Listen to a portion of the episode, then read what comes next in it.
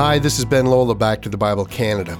Today we're continuing our current series with a message from Dr. Neufeld called I Will Tell the Necessity of Christ. So turn with me to the book of Acts, chapter 4, verse 12, as we examine the reasons why all people need Christ to save them from their sins. My wife and I have friends who work for Wycliffe Bible translators. While we were visiting the JAARS Center in North Carolina, where many Wycliffe translators are sent out, we had the time to visit with a man who plans for the safety of many of the missionaries. Because all the major languages of the world now have a Bible in their own native language, Wycliffe missionaries are translating Bibles into many tribal languages, meaning they go to remote areas of the world. Keeping missionaries safe is a real issue. This man told me that many boats and ferries used to take people to remote islands are innately unsafe. Many times these boats will sink, drowning many on board. And so they provided the missionaries with flotation devices, but many of the missionaries were complaining. They couldn't imagine saving their own lives and simply watching the rest on the boat drowned. And so this man was charged with finding affordable flotation devices that would not only save the missionaries, but that could be used by the missionaries to save countless lives of the men and women on board the boats that they were sailing with. So here's my question Is the gospel of Jesus really that? It's quite one thing to say we're saved by Jesus, but what are we saying of those not saved by Jesus? Are their sins unforgiven while ours are forgiven? Are they damned while we're saved? Are we afforded heaven while they're afforded hell? Are the majority of people we bump into every day headed for the great white throne of God to be eternally condemned while we through faith are given over to rewards? To put it another way, are the vast majority of people really on the broad road that leads to destruction? And if this is so, are the rest of us who are saved quite unlike those Wycliffe missionaries, content to have our own life saving device while being wholly unprepared to share them with anyone else? You know, to this question now comes a series of questions that challenges what I've just said. There are five of them. Number one, what happens to those who've never heard? Number two, what happened to people in the Old Testament who lived before Jesus died on the cross? Number three, what about people with severe mental handicaps who have no capacity to understand and believe? Question number four, what happens to infants who pass away before they can come to terms with the message of Christ? And question number five, is there really no advantage in a non Christian who acts virtuously, and in some cases with an even greater virtue than some Christians? See, what fascinates me about these five questions is that for many, simply asking them is enough to overthrow the notion that one needs explicit faith in Jesus in order to be saved. Now, many people have simply heard enough. God would not condemn the vast majority of the human race. I'm always amazed at how easily we ask questions in our culture without ever listening carefully to how someone might answer those questions. Instead, we jump to the conclusion that these questions are unanswerable and in the process lose the urgency of presenting the gospel. And so, three possible answers have been suggested to the five questions that I've just asked. The first one is that of universalism. God saves anyone who does the best they can, and when it comes to doing the best we can, who are we to judge? And of course, that would mean that Christ died for nothing. For it is not in the end the blood of Jesus that saves, but rather doing one's best. The second possible answer is that people only get saved by Christ, but that Christ saves a whole host of people who have never explicitly trusted in Him for salvation. They'll get to the other side and simply find out that it was Christ's death on the cross that saved them. Of course, if that's true, then why are we preaching the gospel at all? And if that's true, there is no need to call people to believe. I mean, with this point of view, faith is not necessary to be saved. Yes, these people will say faith in Christ gets you saved, but it's not the only way that you can get saved. And if that's true, we can all rest a little easier, can't we? We don't have to share our faith as urgently as before, and we might not have to sacrifice our lives for the sake of the lost after all. The nerve of urgency has then been cut. The third possible answer to the five questions is the agnostic answer. None of us can say for sure, and since we can't know for sure, we shouldn't be too quick to make judgmental statements. Now, imagine Peter preaching on the day of Pentecost. He's just been given an amazing message that ended with these words This Jesus, whom you crucified, is both Lord and Christ. And in response, says Luke, who records this incident, people were cut to the heart and they said, What must I do to be saved? Now, if Peter had our problems, he would have answered, Well, I, can't be dogmatic on this because none of us can say this with certainty, but I, I've been baptized and I've repented and I've believed in Jesus, and it's certainly one of the ways to be saved. So I commend that to you, but I don't want to offend anyone here, so you might want to find your own way as well. See, the problem with a current fog is twofold. Number one, we are lacking the confidence of previous generations in declaring what we know to be true. And two, We've lost the motivation that once inspired evangelists and missionaries, and preachers, and countless faithful believers who shared their faith tirelessly and gave to the point of poverty, believing that if this was not done, countless millions of people would enter into eternity facing the bar of God's judgment without a ransom for their sin. We used to say, Love constrains us, for if we do not tell, they will not hear, and if they do not hear, they cannot be saved. I want to confront us all with three important questions when we consider these matters. Here's the first of them Will anyone experience an eternity of hell? That's a fair question. Will anyone enter into the eternal fire that demands they abandon all hope for endless ages? That's the first question. Now, here's the second is the work of Christ, which includes his death on the cross and his resurrection from the dead, necessary in order for anyone to escape the eternal damnation described in the Bible? Number three, is it necessary for people to hear and believe in order to be saved? So let's see if we can answer these three questions. Let's remind ourselves of the first one Is hell real? And are people going there? Of course, you and I have never walked through the gates of eternity and seen what confronts us on the other side, but at the very least, let's consider the evidence of the Bible. First, from the Old Testament. I know many of us have been taught that the Old Testament makes no statements about the afterlife, but consider the well known Psalm 23. David writes, Surely goodness and mercy will follow me all the days of my life, and I will dwell in the house of the Lord forever forever. That was David's expectation. But is there also an expectation of hell in the Old Testament?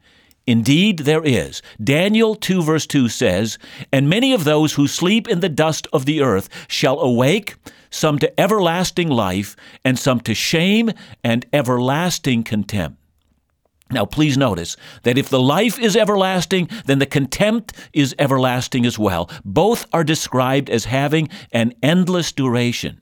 Now, what the Old Testament states in somewhat vague terms, the New Testament presents in blazing clarity. Many people are surprised to find that no one in the Bible spoke of hell more frequently than did Jesus. So, for example, Mark 9 43 to 48. And if your hand causes you to sin, cut it off. It is better that you enter life crippled than with two hands to go to hell, to the unquenchable fire. And if your foot causes you to sin, cut it off. It is better for you to enter life lame than with two feet to be thrown into hell.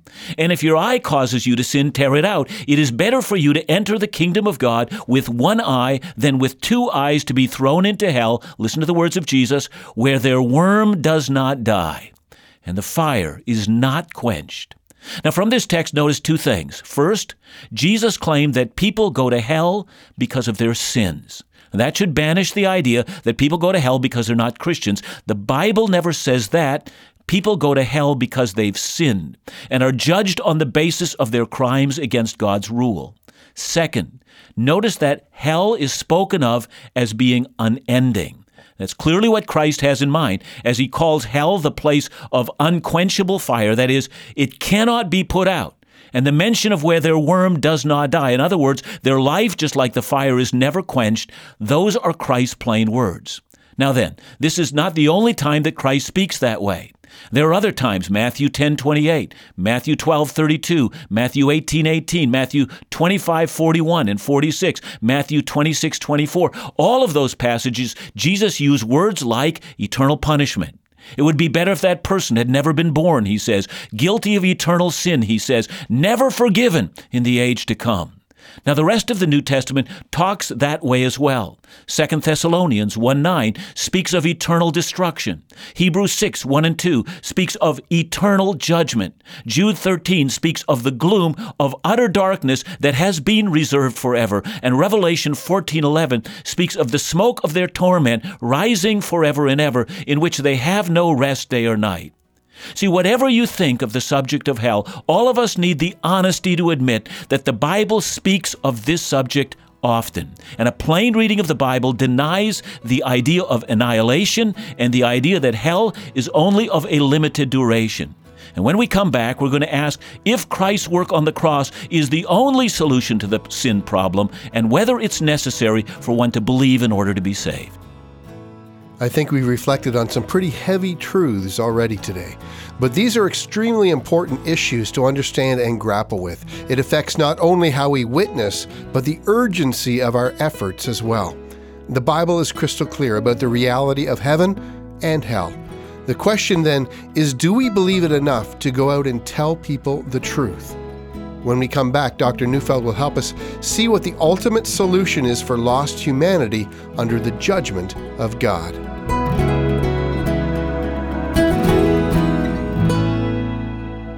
Thanks so much for listening today. You know, are you passionate to see the timeless truths of God's Word infiltrate into as many homes as possible in Canada? If you have a heart to support our ongoing Bible teaching and engagement programs, then I'd like to invite you to consider becoming a monthly partner. Through regular giving, you can help us make a real impact in people's lives, whether it's through radio, teaching resources, audio mail, and so many others. When you sign up, you'll also receive some added benefits, including free subscriptions and discounts, as our way of simply saying thank you. To find out more or to become a monthly partner, visit us at backtothebible.ca or give us a call even right now at 1 800 663 2425. Now let's rejoin Dr. Neufeld as we go back to the Bible.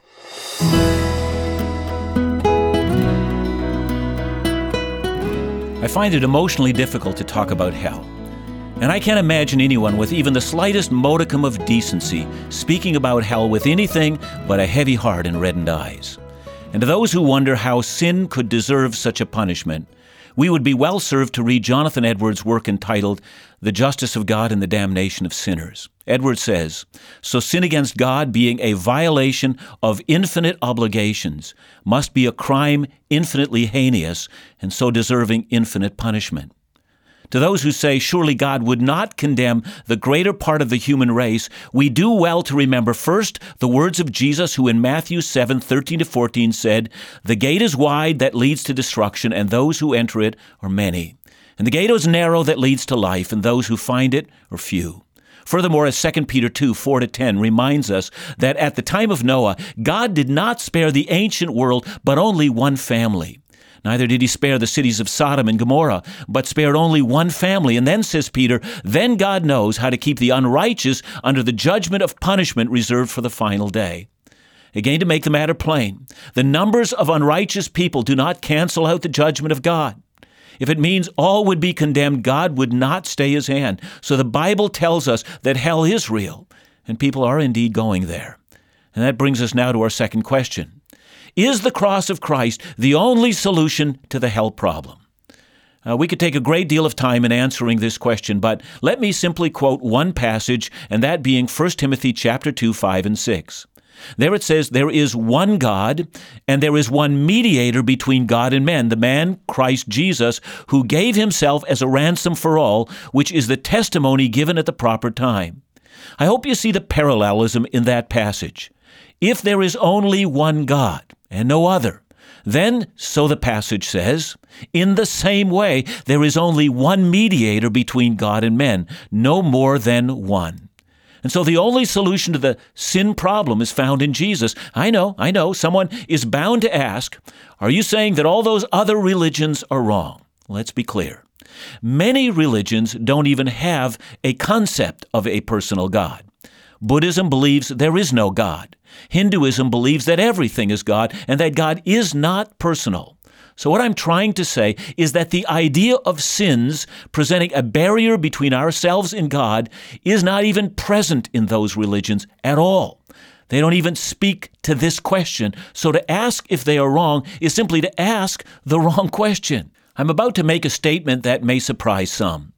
Not only are not all religions essentially the same, the religions of the world are not even asking the same questions, never mind giving the same answers. Only the Christian faith presents the sin question as the fundamental problem of the human race, and since no other religion in the world even presents sin as the problem that it is, no other religion in the world has even suggested what might be done about the sin problem. So when the Bible says there is but one mediator between God and man, please understand no one else is even suggesting the need for there to be a mediator between God and man. Jesus is the only one. And that brings us to the third question Does a person need to believe in Jesus to be saved? And this is the key question. Can a person be saved in another way? Acts chapter 4 says that Peter and John were arrested for preaching in Jesus the resurrection from the dead, and they are brought before the Jewish Sanhedrin, the same group that only a short time earlier had ruled that Jesus should be condemned to death. There they are told to give an account of themselves and the seditious message that they're preaching. Let me read to you a part of their response. They say, and I'm reading from Acts 4, verse 12, and there is salvation in no one else. For there is no other name under heaven given among men by which we must be saved. Now it's clear that they believed that it was impossible to be saved from the judgment to come without Jesus. But here now is the question Did they keep teaching this same thing? Several chapters later, and not much time has elapsed, a Roman centurion named Cornelius is described as a man who fears the God of Israel and, says the Bible, a man who makes a practice of doing what is right has visited his home from the Apostle Peter, who preaches the gospel of Jesus to him and his household, and he and all his household believe. Later, in Acts 11, verse 14, Peter is telling the church in Jerusalem about his encounter with Cornelius, and in telling the story, says that Cornelius had received or seen a vision given by an angel before he, Peter, got there. And the angel told the Roman centurion Cornelius of Peter coming, and I quote, he will declare to you a message by which you will be saved. In other words, even though Cornelius feared God and did what was right, the clear wording of Scripture is that he wasn't saved. No one had atoned for his sins. He needed the message of Jesus. I wish I had the time to thoroughly examine everything the Bible tells us about the need to believe in Jesus in order to be saved, but let me quote one very simple verse taken from 1 Corinthians 1, verse 21. For since in the wisdom of God, the world did not know God through wisdom, it pleased God through the folly of what we preach to save those who believe. I think we need to settle this matter. It is necessary for people who are lost, which, by the way, is everybody. It is necessary for lost people to hear the saving message of Jesus in order to be saved. For if they do not hear, and if they do not believe, they cannot be saved. But we still might argue you have not answered the questions you've been raising at the beginning. I mean, what happened in the Old Testament to people who lived before Jesus died on the cross? And what about people with severe mental handicaps who have no capacity to understand and believe? And what happens to infants who pass away before they can come to terms with the message of Christ? And in truth, each one of these questions need to be seriously considered, and we could do an extensive study on each one of these. We don't have the time to do that on this radio broadcast, but could we agree that sometimes we raise a series of questions that only succeed in excusing our lack of urgency for the task that Christ has given us? He wanted us to go into the world and preach the gospel. He wanted us to go with a deep, abiding sense of urgency in this hour. He wanted us to see a great cataclysm awaits the entire human race. Imagine hurtling down the roadway in a car doing 100 kilometers an hour, not knowing that at the crest of the next hill is a bridge over an icy river, and unknown to us, the bridge has been destroyed. Now imagine no one telling you the bridge is out. The human race, to the most part, does not understand that the bridge is out, but it also doesn't understand that a Savior has been found. And unless we tell, they're lost. So let me go back to my initial example of the Wycliffe Bible translators complaining that it's unethical to take a life vest on a sinking boat and forget about one's fellow passengers to take care of only oneself and one's own family. Apply that to our nation. Most of those who are listening to my voice are Canadians, and if you love your country, then you and I must find means of making sure that the gospel is heard in this country. I mean, that includes healthy, outreach minded churches. It includes radio programs like Back to the Bible and getting the message out. But at some level, it must also include believers in Jesus who know how to have a spiritual conversation with work colleagues and neighbors and friends and family members and the like, and be prepared in a loving and in a gentle manner to tell the gospel of Jesus to those who have not yet heard or believe so that by all means we might save some. Romans 10:15 says, "How beautiful are the feet of those who preach good news." Tomorrow, and please listen to all of these messages. I'm going to do a tutorial on how to share the gospel of Jesus Christ with others as a way of life. But above all, develop an urgency around this task. We don't know the time of the Lord's return or the time given to any human being before they must stand before the bar of God's justice. They need the only mediator the human race has been given. They need to hear the gospel.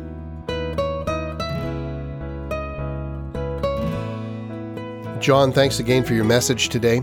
You know, it made me consider we live in a nation and in a culture that's relatively tolerant. We're concerned about other people's comfort and not offending anyone. But I think that's taken away something. It's taken away an urgency that we have. Yeah, I just am, am thinking about the missionaries that have gone out in the past. Um, you know, I know when Hudson Taylor first went out, it took him a long time to get there, and he wasn't going to come back really quickly.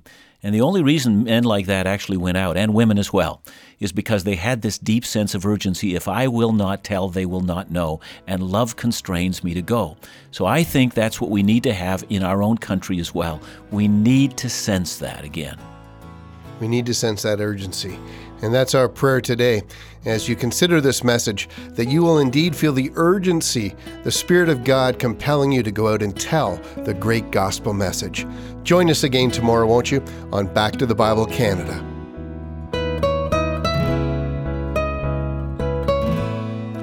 I hope that today's message has encouraged and challenged you as we consider these critical questions in light of the confusion and error that pervades our postmodern culture that Jesus Christ alone is the only answer to mankind's sin dilemma, and that hell is real and eternal punishment for those who have not believed in him.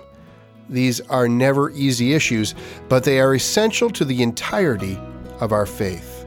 But we know that the bad news is not the end of the story. There is hope. Join us tomorrow as we learn some tools from Dr. Neufeld on how to share this life saving message.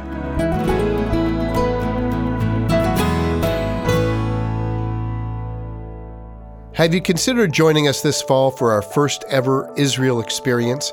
Along with Bible teacher Dr. John Neufeld, Phil Callaway from Laugh Again, and musical guest The Weebs, will travel to the Holy Land for an unforgettable trip. This is a country rich in history, geography, and culture that has inspired millions of Christians worldwide. Not only will you experience the sights and wonders of this amazing place, but it will transform your walk with Christ and deepen an appreciation for the Bible itself. There is limited space, allowing us to cater to a more intimate group, so don't miss this once in a lifetime opportunity. To find out more or to register, go to backtothebible.ca or call us today at 1 800 663 2425. Back to the Bible Canada, leading you forward in your walk with Jesus every day.